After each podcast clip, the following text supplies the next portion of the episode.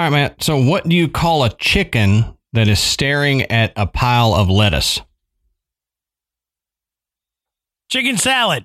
Chicken Caesar salad. You almost got it. I didn't get the Caesar part. Yeah, that's good. I like that one. It's good.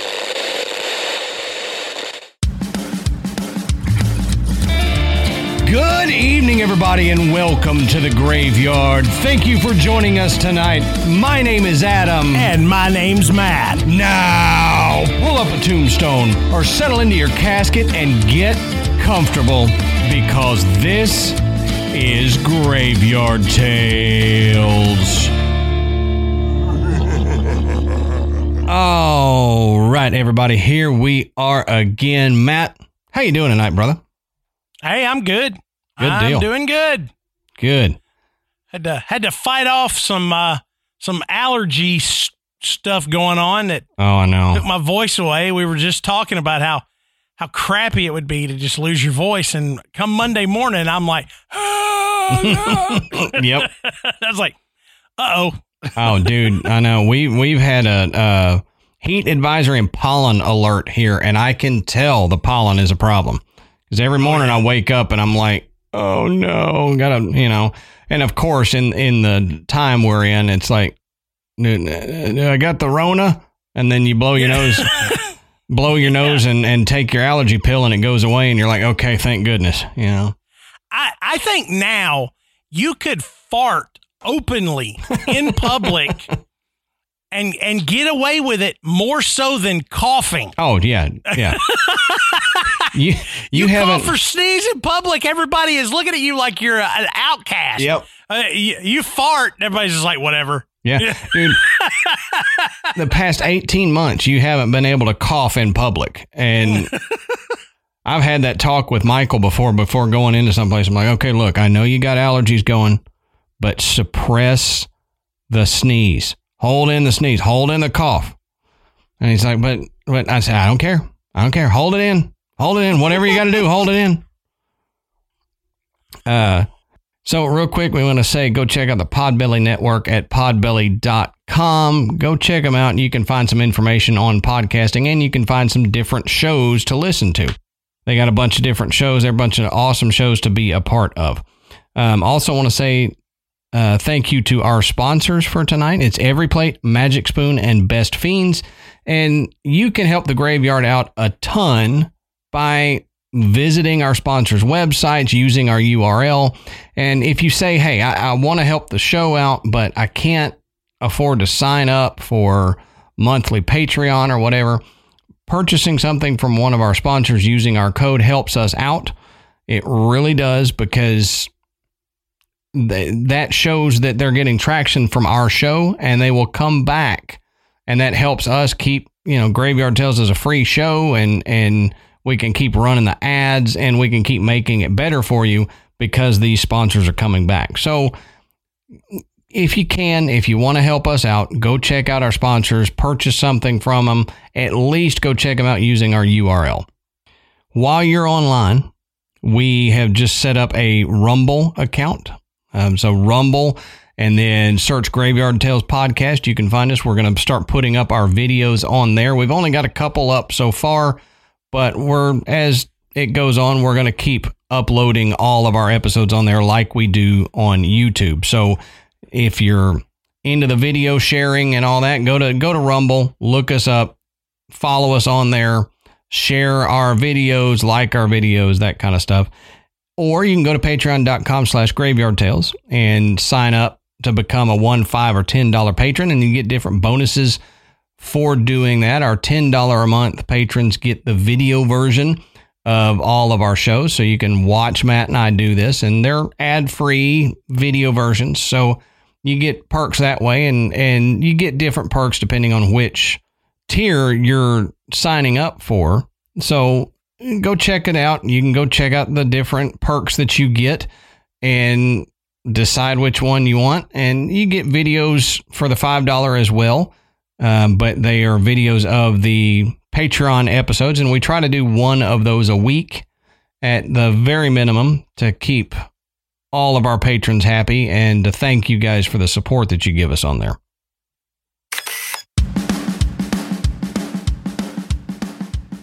Okay, let's take a minute and talk about one of tonight's sponsors, Best Fiends. Now, if you've listened to the show, you know that Adam and I enjoy playing Best Fiends. It's our coffee break. Yeah. It just takes you away from the stress of the day and just gives you something fun to sit and do that you can do anytime. In my opinion, it's the best, match 3 style game that's out there. The rest are just different variations of the same thing. And as y'all know, our opinion is always correct. So, if you're tired of, crushing the same old candy, you should download Best Fiends. That's right. And with Best Fiends, you actually play through a storyline, a true storyline, complete with good guys, the Fiends, and not so good guys, the Slugs. So your Fiends start out as little baby versions of their future selves, and you play through it, and the more you play, the more Fiends join your team, and the more powerful they become, helping you solve increasingly challenging puzzles as you progress through the game. So you actually get to grow your little Fiends there, and it's kind of like feeding a baby and watching them grow. It's pretty cool. Grow up to be superheroes who fight giant slugs, but it's still like feeding your baby and watching them grow. So, and like Matt said, we play this all the time. It's a little break for us, and my dad actually started playing. I got him to start playing, and it's something occasionally he'll text me about, okay, how do you beat this level? And I'm like, well, I'm kind of ignorant to it, so let me give you to Ashley, and she'll tell you how to do it. Yeah, that's right. Yeah. As much as we love it, our wives kick our butt on it. They sure do. All right, so you can download Best Fiends free today on the App Store or Google Play. That's Friends without the R, Best Fiends. That's right. Download Best Fiends free today on the Apple App Store or on Google Play. That's Friends without the R, Best Fiends.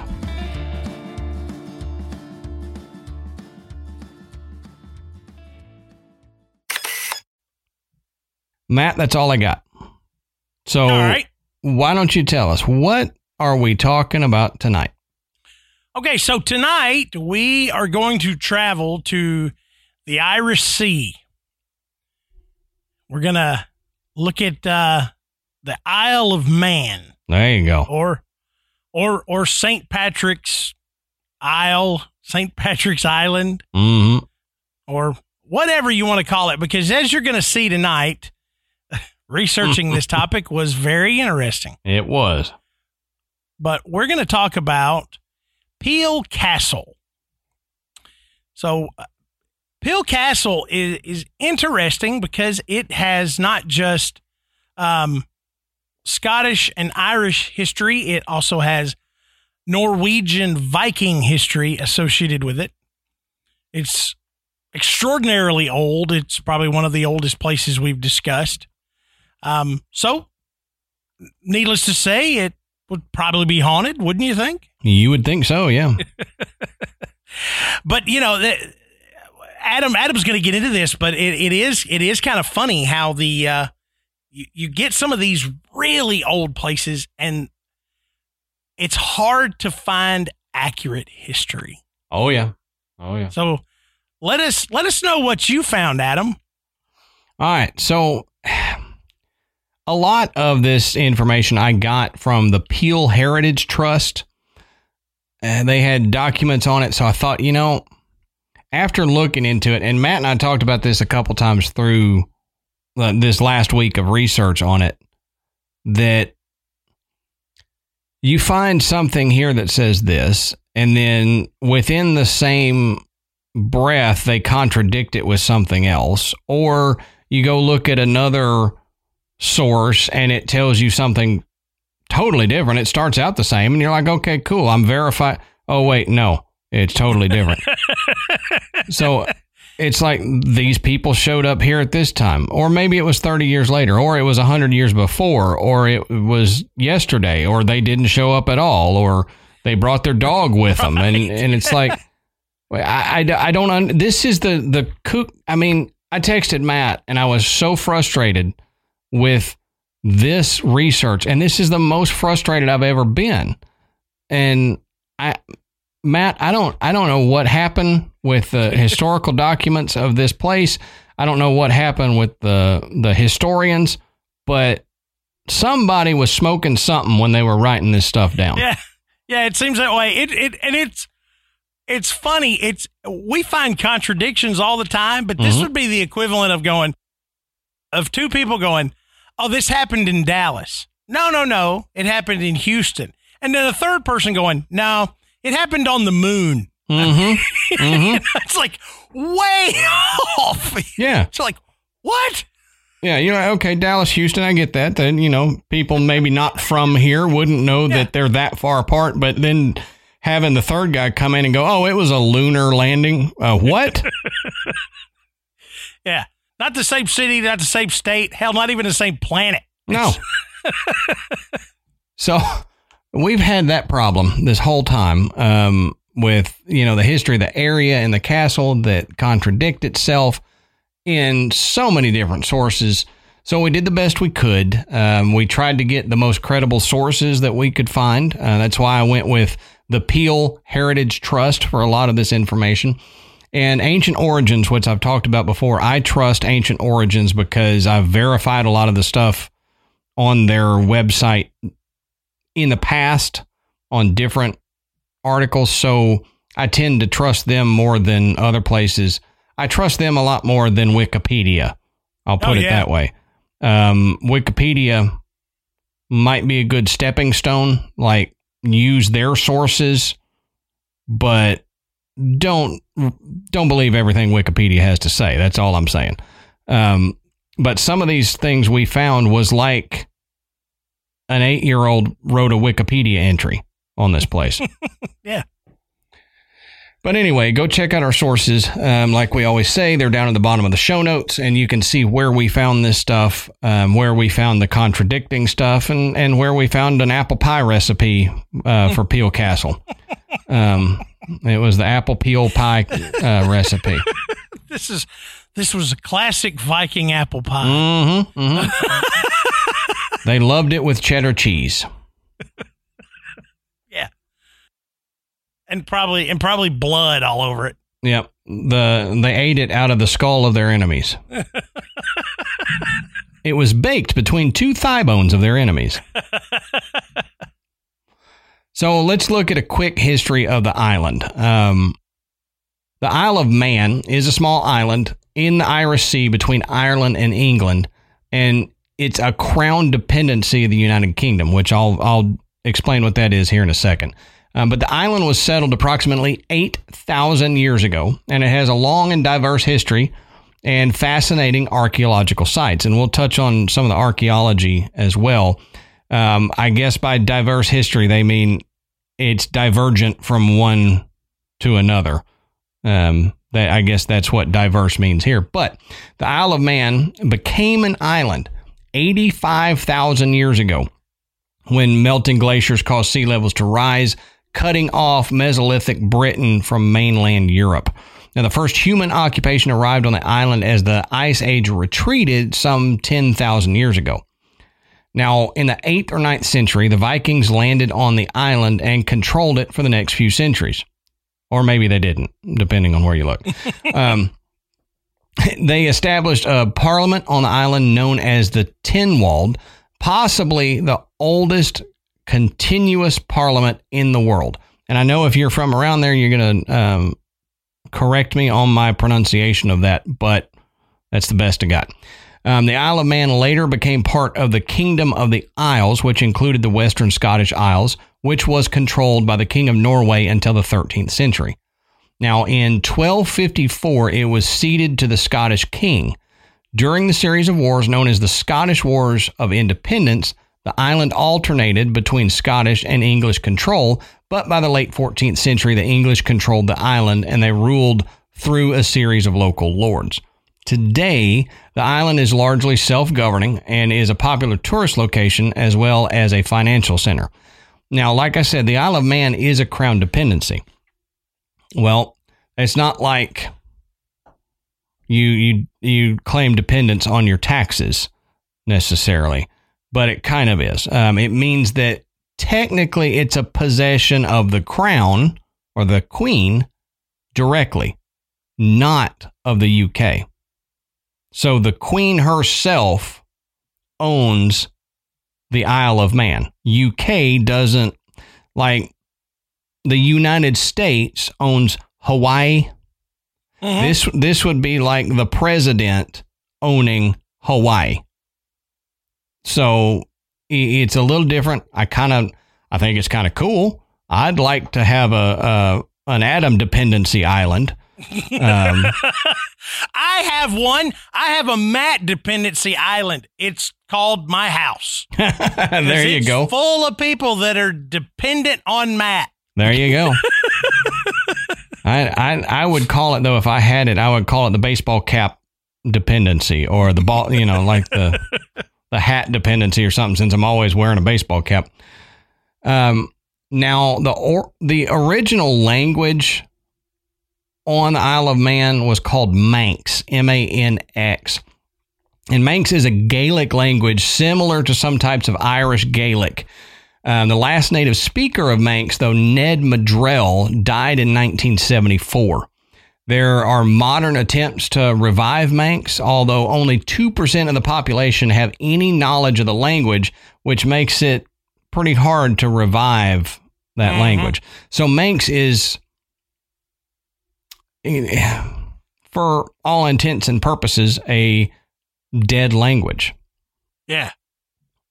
Yeah, nobody really uses it anymore. You find some literature that is written in it. There's some of the history of the island is written in Manx, which may account for some of the disparity in timelines. That's a valid point. Yeah, and so just it's kind of lost in translation.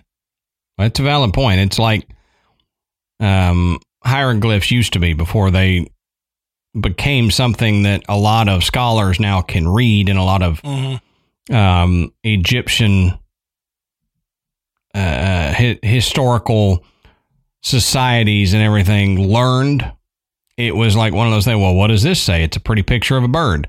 That's kind of the way Manx is now, is people are like, well, I think it says this. But somebody could come behind them and go, well, no, it actually says this.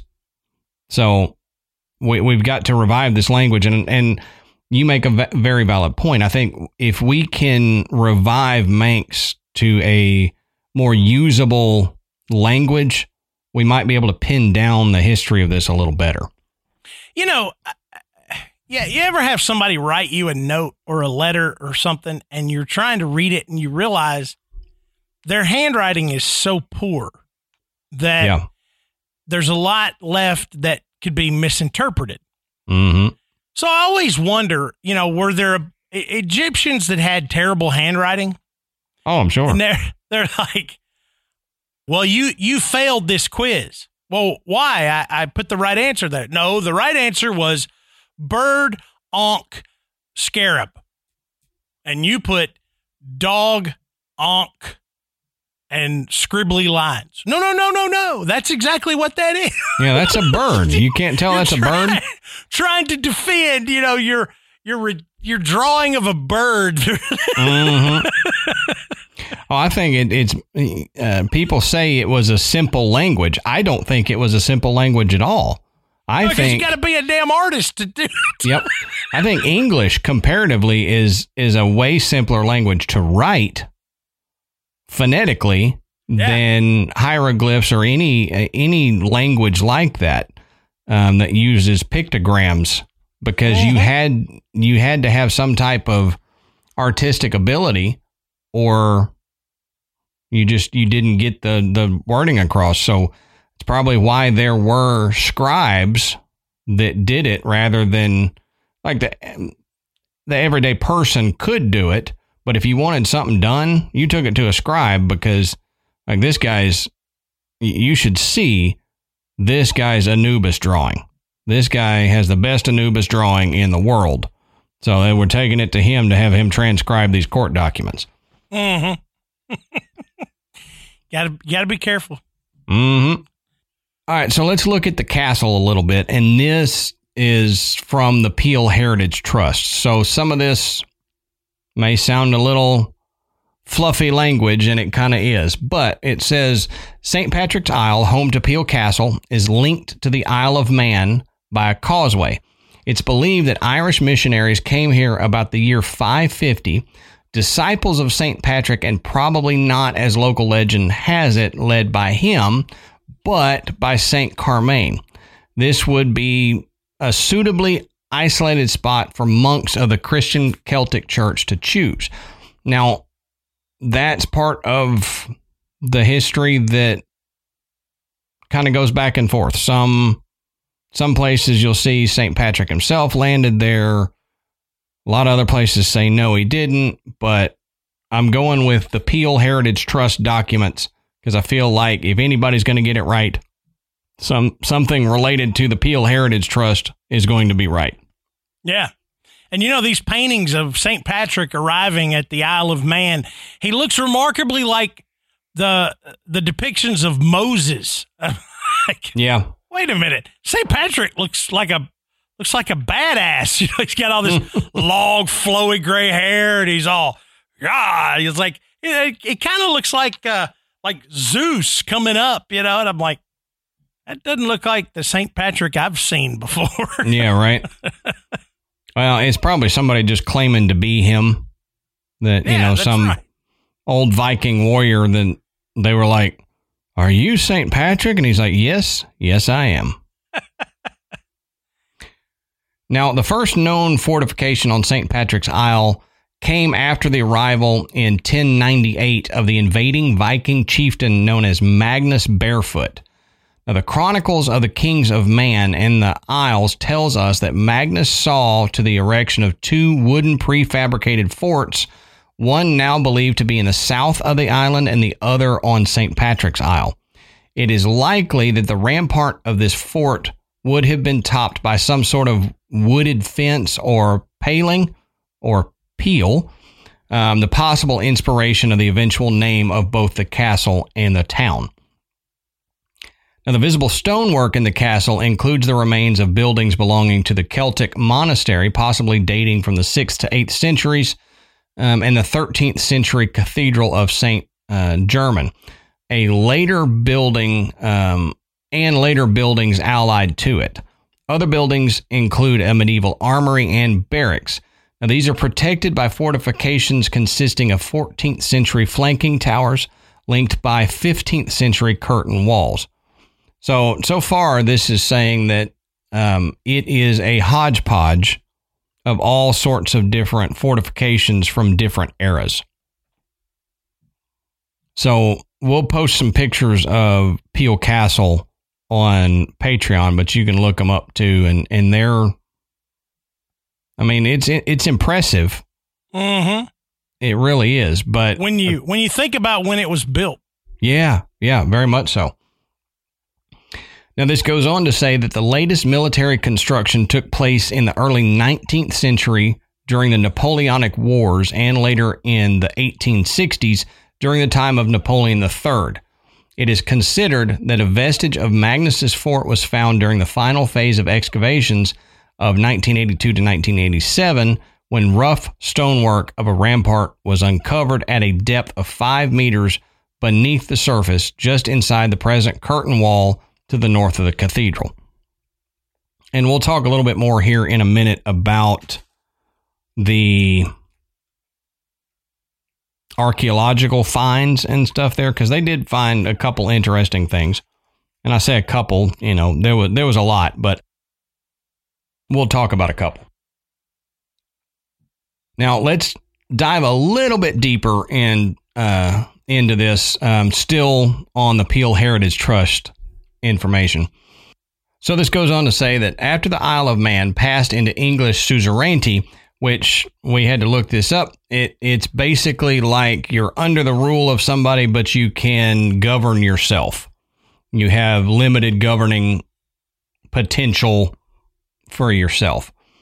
In the early 14th century, the fortress we see today was created. Firstly, about 1390, the sandstone keep, the Peel Tower, which eventually was to give its name to the town, was built, along with the so-called Red Curtain, the adjoining sandstone curtain walls. This was to compensate for the weakness of defenses at this point, so easy of access at low tide.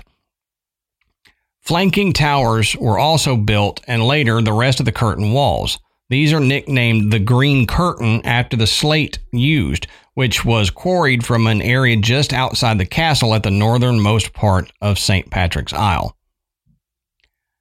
This says Peel Castle was garrisoned as the administrative center of the north side of the island, with Castle Rushen controlling the south side.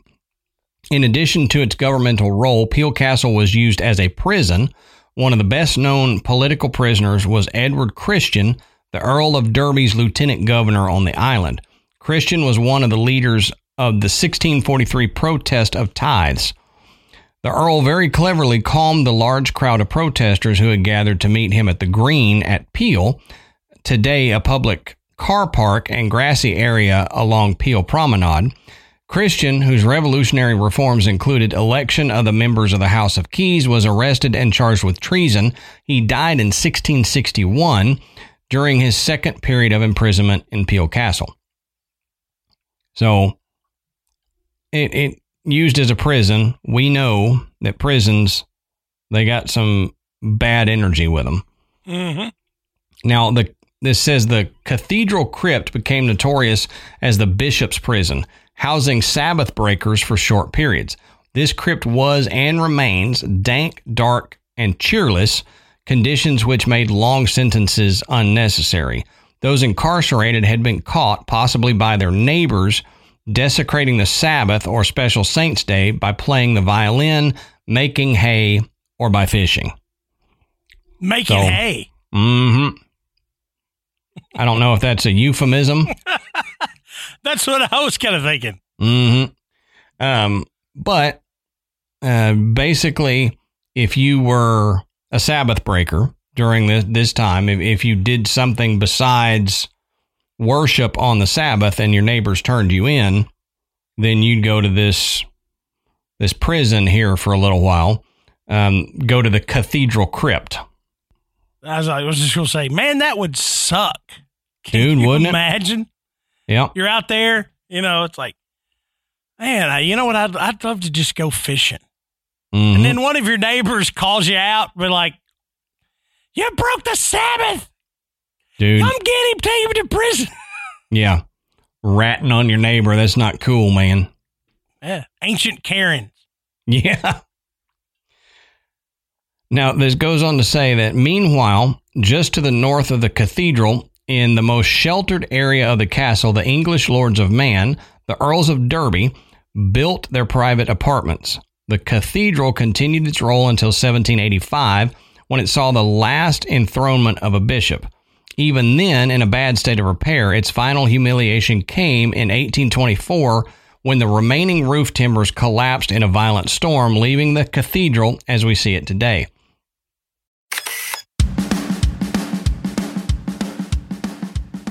All right, Matt, so as we've said before, one of the most irritating things in the world is having to go to the grocery store.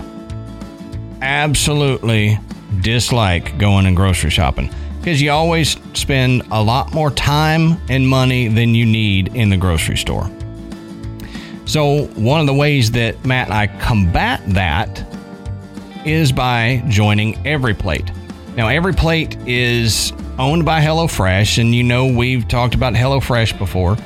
But EveryPlate and HelloFresh have come together to form one company with a wide array of offerings at all price points for you to enjoy. And we really think you're going to like it because EveryPlate is a cheaper way than going to the grocery store. and you don't buy all this extra junk that you're never going to use. They send you boxes every week or at 2 weeks, however you sign up for it, and it's got all of your ingredients in there, exactly the right amounts that you're going to need, so there's not buying a big bundle of parsley and 90% of it rots in your refrigerator drawer, which is great. So you can experience full plates and fuller wallets with America's Best Value Meal Kit. Yeah, and the recipes come together in about 30 minutes. Mm-hmm. That's definitely faster than a trip to the grocery store and starting a meal from scratch. And, one thing that I always dislike is you go and you get on the internet and you search for a new recipe, something different, something you've never tried before. And inevitably, there is some ingredient that you've never used. You don't know what it is, mm-hmm. and you're not even sure if you can find it in your local grocery store. Oh, yeah. I had that happen a lot. Yeah. EveryPlate solves that problem because they give you everything you need. And you're guaranteed to have something that you've never experienced before, mm-hmm. but you know it's going to be good, and you know it's going to be affordable, and it's fun. I mean, I know Michael enjoys it. Oh, yeah. Brooks and Piper go nuts because they know at 9 and 12, they're going to get to help with dinner. Right. And we feel comfortable knowing that because everything is already measured out.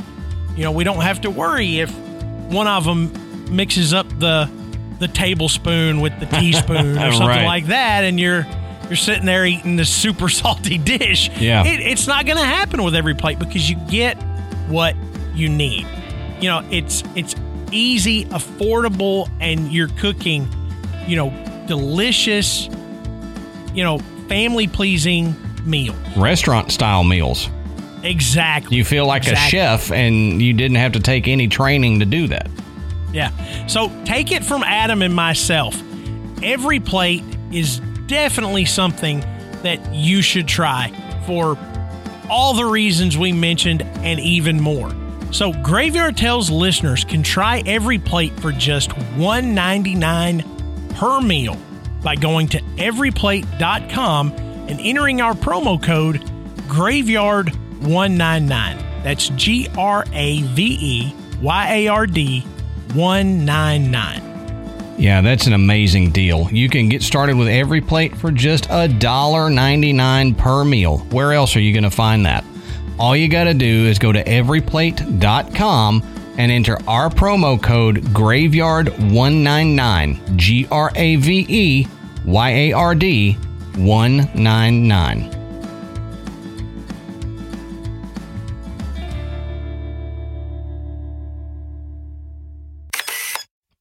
Save for the construction of a revetment for two heavy guns, plus a guard house and powder house about 1816, the castle was abandoned until a revival of the garrison was necessary in the 1860s because of the scare caused by the renewed predatory ambitions of France.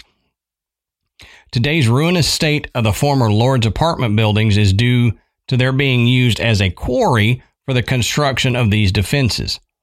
There was some refurbishment at the behest of Sir Henry Locke, the island's enlightened lieutenant governor from 1863 to 1883, and his period of duty coincided with the burgeoning of both the tourist trade and the fishing industry, both of which became so important to the livelihood of Peel's inhabitants.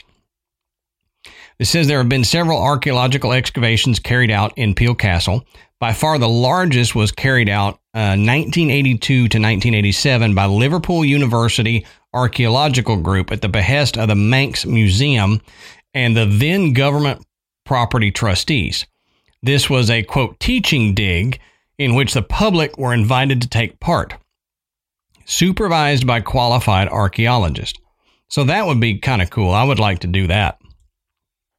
Yeah, that would be neat to be able to, go on an archaeological dig, even though you're not really an archaeologist, and just see firsthand and help.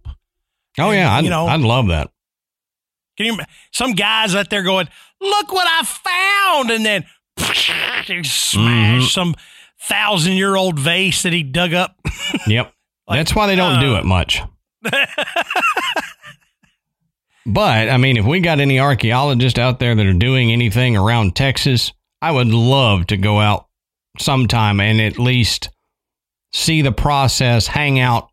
I could chip in I would say strong back, but I don't have that strong a back. It was injured several years ago, so a mediocre strong back.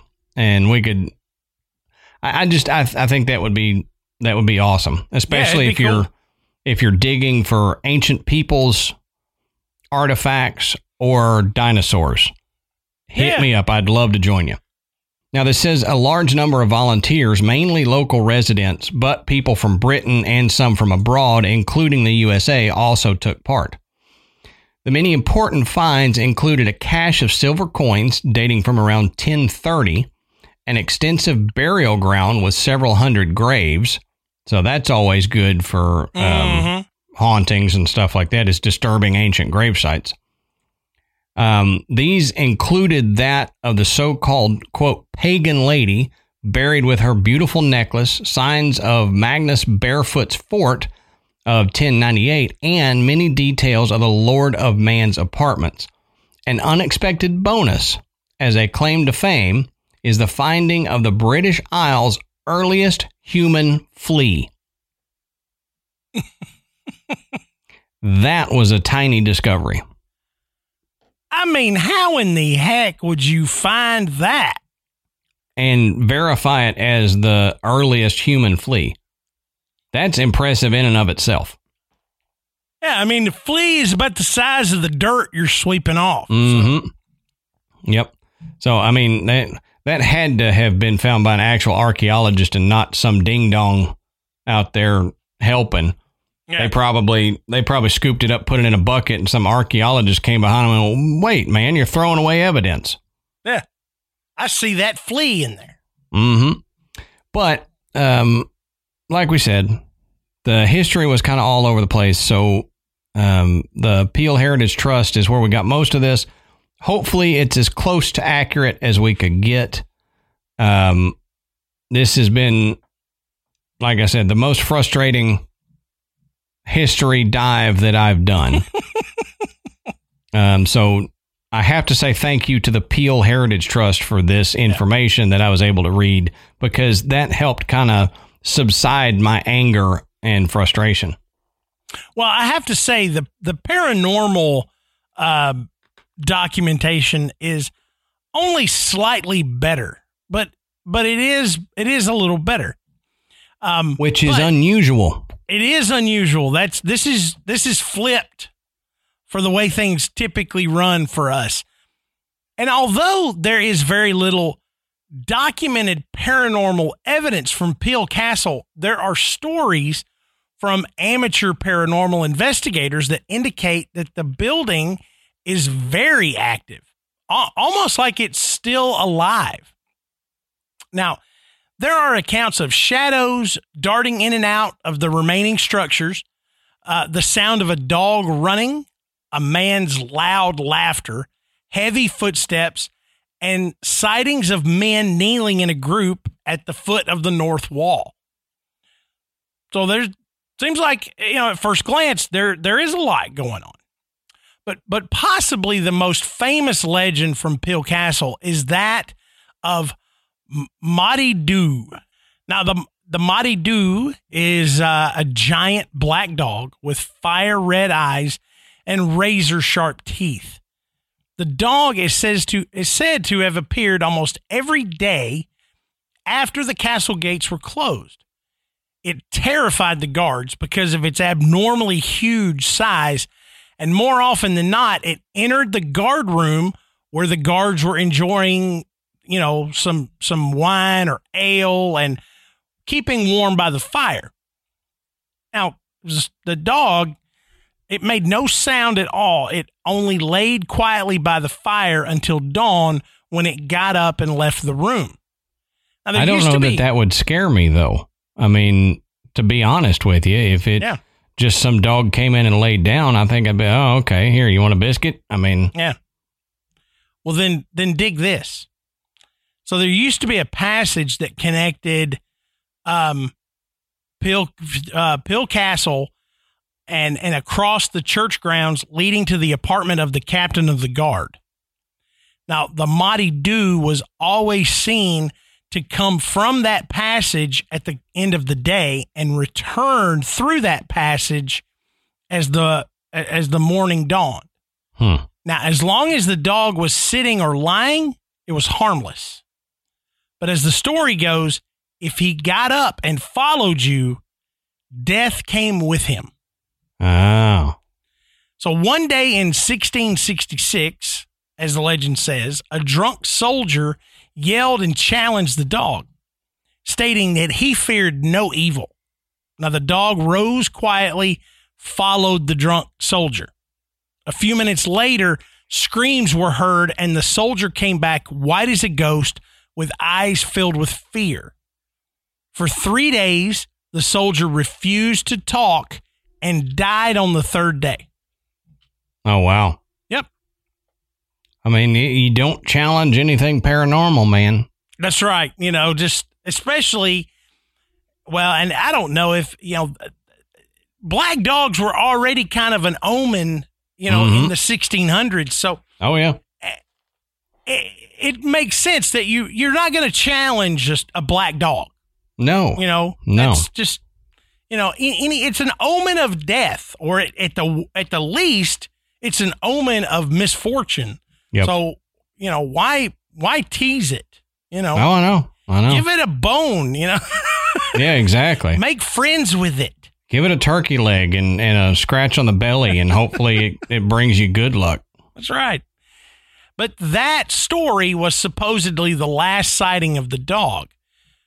And the passage was sealed up and never used again after the haunting, and a different pathway was constructed. So, I mean, it was serious enough that they were like, we're just going to close this off. Yeah. But sightings of the black dog haven't been limited to ancient legends. One William Walter Gill collected much of the Moddey Dhoo folklore and even some firsthand accounts. In 1927, a friend of Gill's reportedly saw the dog turning towards Glenn Alden, and he said it was black with long shaggy hair with eyes like coals of fire. Wow. And a doctor, while driving the road... the same road in 1931 encountered a big black dog-like creature nearly the size of a calf with bright staring eyes. So a dog the size of a calf, that's a big dog. That's exactly what I was going to say. Is if you got a dog the size of a calf, I mean, maybe it was like a Irish wolfhound, but geez, Irish wolfhounds are huge. I remember we were at Oktoberfest, and there was a couple that had brought their Irish wolfhound out to the festivities. And, of course, you know, the joke, you know, hey, nice horse. Oh, yeah, exactly. And the guy's like, never heard that one before. You know. Yeah, right. But I'm serious. It could have very well been a small horse. I mean, it was an enormous dog. Shetland pony. So let's talk about some of the spirits that are encountered at Peel Castle. And so this is going to take us back into a little bit of the history to understand, you know, this particular haunting. Now, as I said, the Moddey Dhoo is probably the most famous spirit wandering around Peel Castle, but he definitely isn't alone. In 1441, Eleanor Cobham was tried and convicted of practicing witchcraft against the king in an attempt to retain power for her husband, the Duke of Gloucester. Now, King Henry's death would have meant that the Duke would assume the throne, and thus Eleanor would have been queen. The accusation stemmed from a horoscope which was produced by astrologer Roger Bolingbroke and Thomas Southwell, and it was produced for Eleanor, in which the death of the king was predicted. And when King Henry found out about this, he accused the man of trying to murder him through necromancy. Of course, if you're going to murder somebody with magic, necromancy is the way to go for sure. That's the best way to do it. Yeah. Now, when they questioned him, Bolingbroke named Eleanor as the instigator. So talk about throwing somebody under the bus. No kidding. Now, along with them was Margery Jourdemayne. He also ratted him out for fishing on the Sabbath. So. Fishing on the Sabbath, that's right. She's a witch, and she fished on the Sabbath. Mm-hmm. Throw her in the bishop's keep. Oh, witch, well, but fishing on the Sabbath? You know, yeah. Lock her up. We could forgive the witch thing, but that's right. I can't just look past fishing on the Sabbath. Like, who's not practicing witchcraft these days? Right. I mean, it's a fad.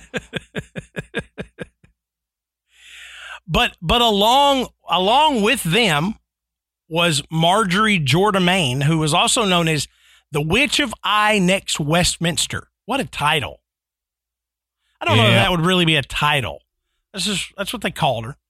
It's like a nickname. Yeah. One of the charges against Margery was that she had made a waxen image of the king, which when melted away would result in a decline in his health. So it's kind of like a wax voodoo doll. That's impressive. Mm-hmm. Now, Eleanor confessed to seeking the help of Jourdemayne for a potion to help her become pregnant. But that was all that they needed to link Eleanor to the supposed conspiracy. All of them were found guilty, of course. I mean, they're not going to let one of them off. No. Now, Southwell was imprisoned in the Tower of London, where he eventually died. Bolingbroke was hanged, drawn, and quartered. Ooh. Figured one or the other would have probably been sufficient. Yeah, you'd think so. I never understood the reason to draw and quarter somebody that was already dead. They did. Yeah, unless your belief was that, like some, they would come back after death if they were whole, then maybe I could see that. But I don't think at this point in time their beliefs were that you would come back from the dead unless you were vampiric or something like that. And maybe it was just, this would have been treason. So yeah, it's just the way it was. We're gonna make an example out of you. That may be it. Now, Margery Jourdemayne was burned at the stake, and as far as Eleanor goes, well, she got life in prison. So, at the time, the quote unquote prison for Eleanor was a tour of castles where she was held prisoner. One of the castles that she was held prisoner was, you guessed it, Peel Castle. That's cool. Now, some accounts say that she was kept there for as long as 19 years, yet others report that she was only there from 1446 to 1449, which is a total of 3 years. And there's other accounts that have other numbers of years that Eleanor spent there, so it's really 12, difficult to say. 30, 97. Yeah, I mean, 18. They said we know this. She was there.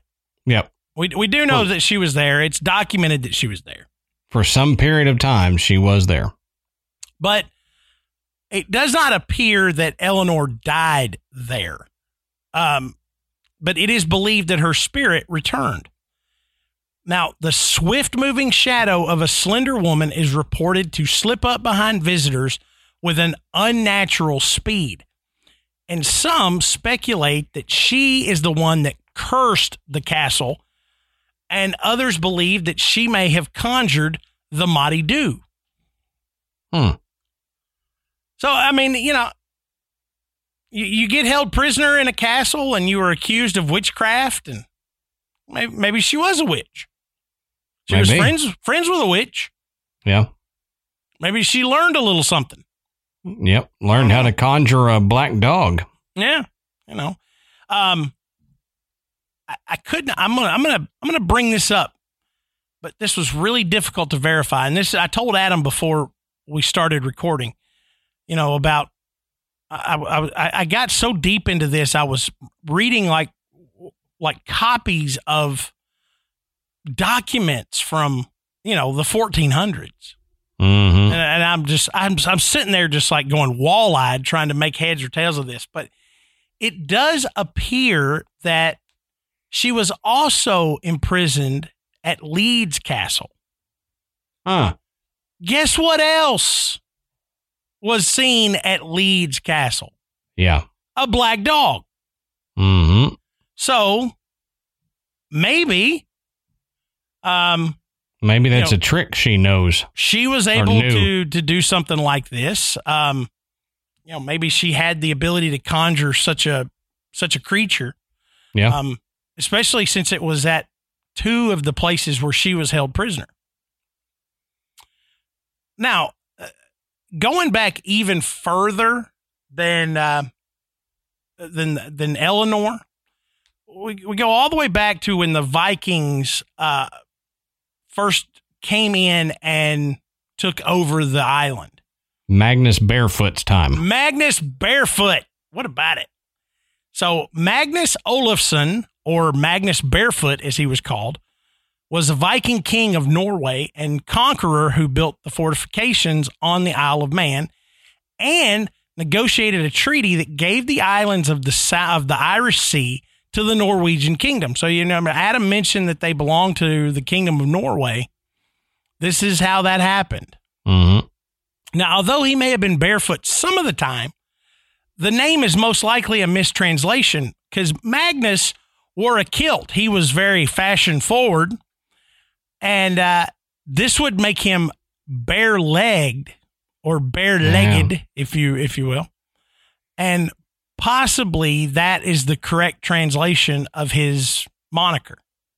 So it wasn't necessarily that he was walking around barefoot. He just had bare legs, and it was mistranslated as barefoot. Or, again, it's a mistranslation, but when he got his name, it was a windy day, and it was Magnus Barebutt. And, you know, now, the wind blew the kilt up, and that happens. I mean... Now, he was a Viking. He wasn't a Scotsman, so, you know. Yeah, it's odd that he would wear a kilt. I mean, you know, Scotland didn't have a monopoly on kilts, you know. I actually think they did. Have you ever played Scottish Monopoly? No. I mean, no, me either. I don't even think it exists, but I was trying to make a joke out of it. But. I thought there was a joke coming. I thought, man, what's he got? Nothing good. Nothing. Well, but the heavy footsteps and the loud laughter that's heard in Peel Castle has been attributed to Magnus's spirit roaming the ruins. Now, visitors have reported being pushed by a strong force that has also been connected to the Viking king. Viking king, say that 5 times fast.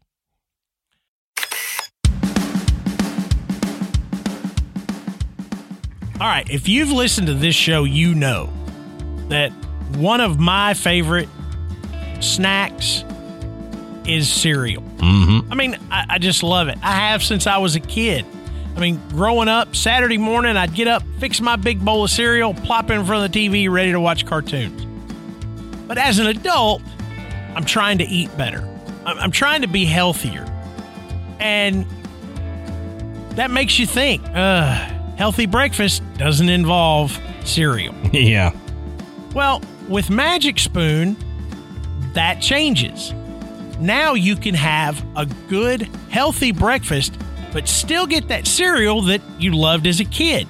That's right. And, you know, I talked about this last time we talked about Magic Spoon, but my grandmother has really started liking it, too, because she has to watch her carbs and her sugar intake, mm-hmm. but she, like us, loves cereal, and that may be kind of where I get the love from is my grandmother, but I gave her a box of the maple waffle, and she just loves it. So we got her on the Magic Spoon train too, and it's good for her because it's 0 grams of sugar, 13 to 14 grams of protein, and only 4 net grams of carbs in each serving, and there's only 140 calories per serving.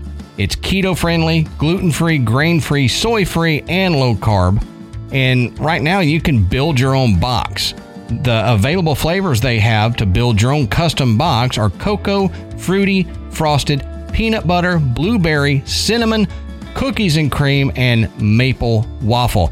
And they've added back the cookies and cream and the maple waffle permanently because it was a limited time thing, and then people wanted it so much that they put it back. And Matt, I can see why they wanted that maple waffle back. That is good stuff. It's my new favorite. Yeah. And I was a big fan of the cinnamon, still am. But when I tried the maple waffle, I was sold. It reminds me of a cereal that I loved as a kid. Mm-hmm. Yeah, it's great.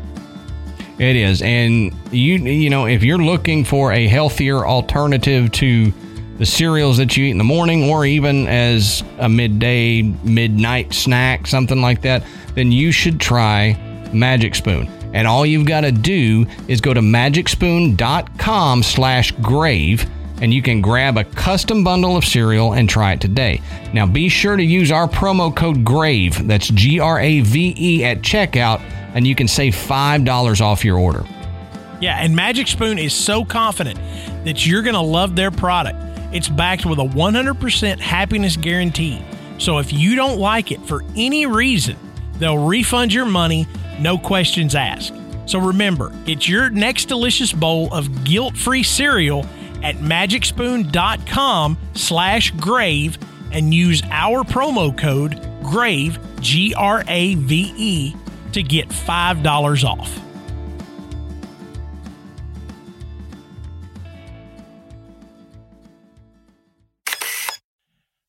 Now, monks have also been seen praying at the foot of the northern wall. Now, these are the apparitions of men kneeling at the northern wall. Mm-hmm. Now, it's unknown what time period these monks may have been from, but it's possible they are from 2 separate eras. Accounts of the monks in Peel Castle date back over 700 years. During excavation, remains of monks were discovered in a hidden chamber. One with the remains of a large dog buried at his feet. Yeah. So why is it creepy to me? It seems creepier to me to have apparitions kneeling and praying than it does just to see an apparition walking. Why? I don't understand why that. Like, it feels like it brings more of a creep factor to see a kneeling apparition.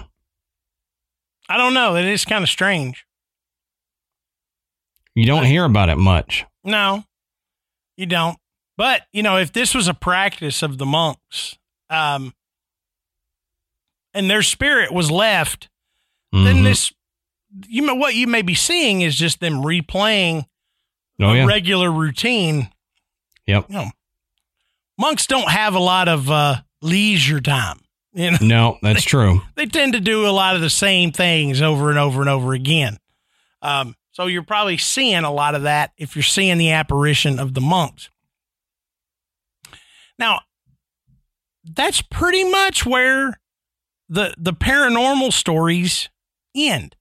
And when you start digging into this, what you find is that not only is the Moddey Dhoo the most famous, it's one of the only ones. I mean, every site you see will bring up these stories, and I understand.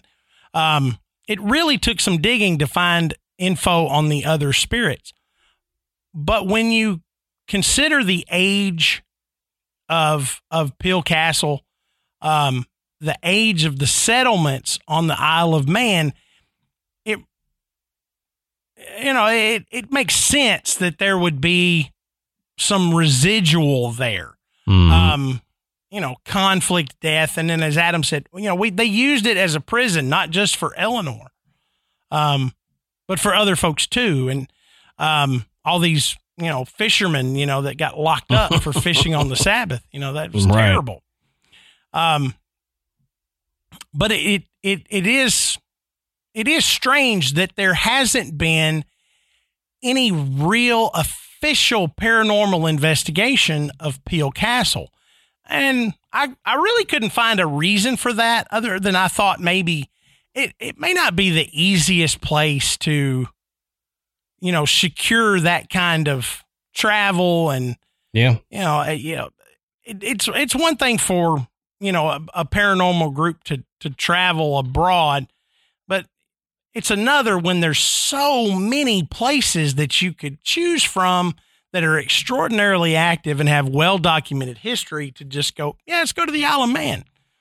You know, and it is more of a tourist spot, you know, now. I mean, there's a lot, but if you're interested, we're going to do a follow-up Patreon episode about the haunted areas on the Isle of Man. And surprisingly, I found quite a few that are not Peel Castle. That are not Peel Castle. So, you know, the island itself is pretty active and has, you know, some fairly well-documented paranormal activity outside of the castle itself. So if this interests you, jump on our Patreon and pick up. We've done this before. We've had, I don't know, maybe 4 or 5 shows that we added a little bit of extra info, or we had something that was connected that we gave you a little bit more in our Patreon episode. So you do have that as well. It's not all just, you know, other shows and other topics. Sometimes we expound on something from one of the regular episodes that may not fit well in the main episode. That's right. You know, we're not discussing the Isle of Man per se tonight, but we are going to discuss some of those haunted places in an upcoming Patreon episode. I think we did this with the Philadelphia experiment. I think we had an extra show on that. We did. I think we've had a few others. So it's a pretty neat little thing. Get you some extra information. You know, it's just some of that stuff we find as we're researching. We're like, hey, this is interesting. It doesn't fit right now, but we're gonna put a bookmark on this and come back to it later. So I don't know. This is the time where we ask you, what do you think? And honestly, I'd be surprised if any of you had been able to formulate an opinion from what we were able to find. Yeah, right. I'm kind of the opinion of, hey, this place is really old. You know, there are human remains there. That was built on top of a graveyard. You know, it was a prison. I'd say you got a pretty good chance that this place is haunted. And we wanted to do this because when you look up lists of haunted places, Peel Castle usually comes up. So we started looking into it, and we found all this weirdness. And like we've done on other places where we've looked into something and it may be on a list of super haunted places, but Matt and I could not verify any hauntings at all. We're kind of doing this in the same vein of it. There is activity there, but it's not as active as other places we've researched. And the history is kind of wonky and all that. So it gives you something to think about when you're looking at different haunted places and this comes up. Yeah. And I've said this before, and it's kind of an aside, but I use it in my research. TripAdvisor is a great resource in finding personal experiences in the paranormal realm. Especially when you start looking at haunted hotels or castles or places like that, tourist places.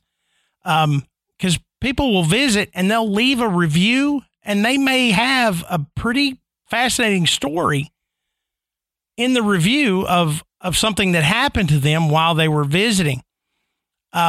I didn't find that with Peel Castle, but I'm just bringing that up, that if you're one of these folks that likes to go, hey, we're going to go visit this city, let's find a haunted hotel and stay at, which is something I would do. TripAdvisor is a good way to find that haunted castle, or haunted hotel. Yeah, maybe a haunted castle too. There may be a haunted castle. There's a lot. We've talked about a lot of castles you could stay in overnight. Mm-hmm. So when you're done with TripAdvisor, you can surf over to our website, which is graveyardpodcast.com. And on our website, you can find links to purchase Graveyard Tales merchandise, from T-shirts, stickers, posters. You can also listen to the show, and you can become a patron. And we've mentioned several times tonight about our Patreon episodes, and that is where you can find the link to jump in there and help out the show and get a plethora of bonus content. And we're also on Instagram and Twitter. Just search Graveyard Tales, and please don't forget to rate and review us on iTunes. It helps bring us up the charts and makes the graveyard easier to find. So, until next time, we'll save you a seat in the graveyard. See you soon.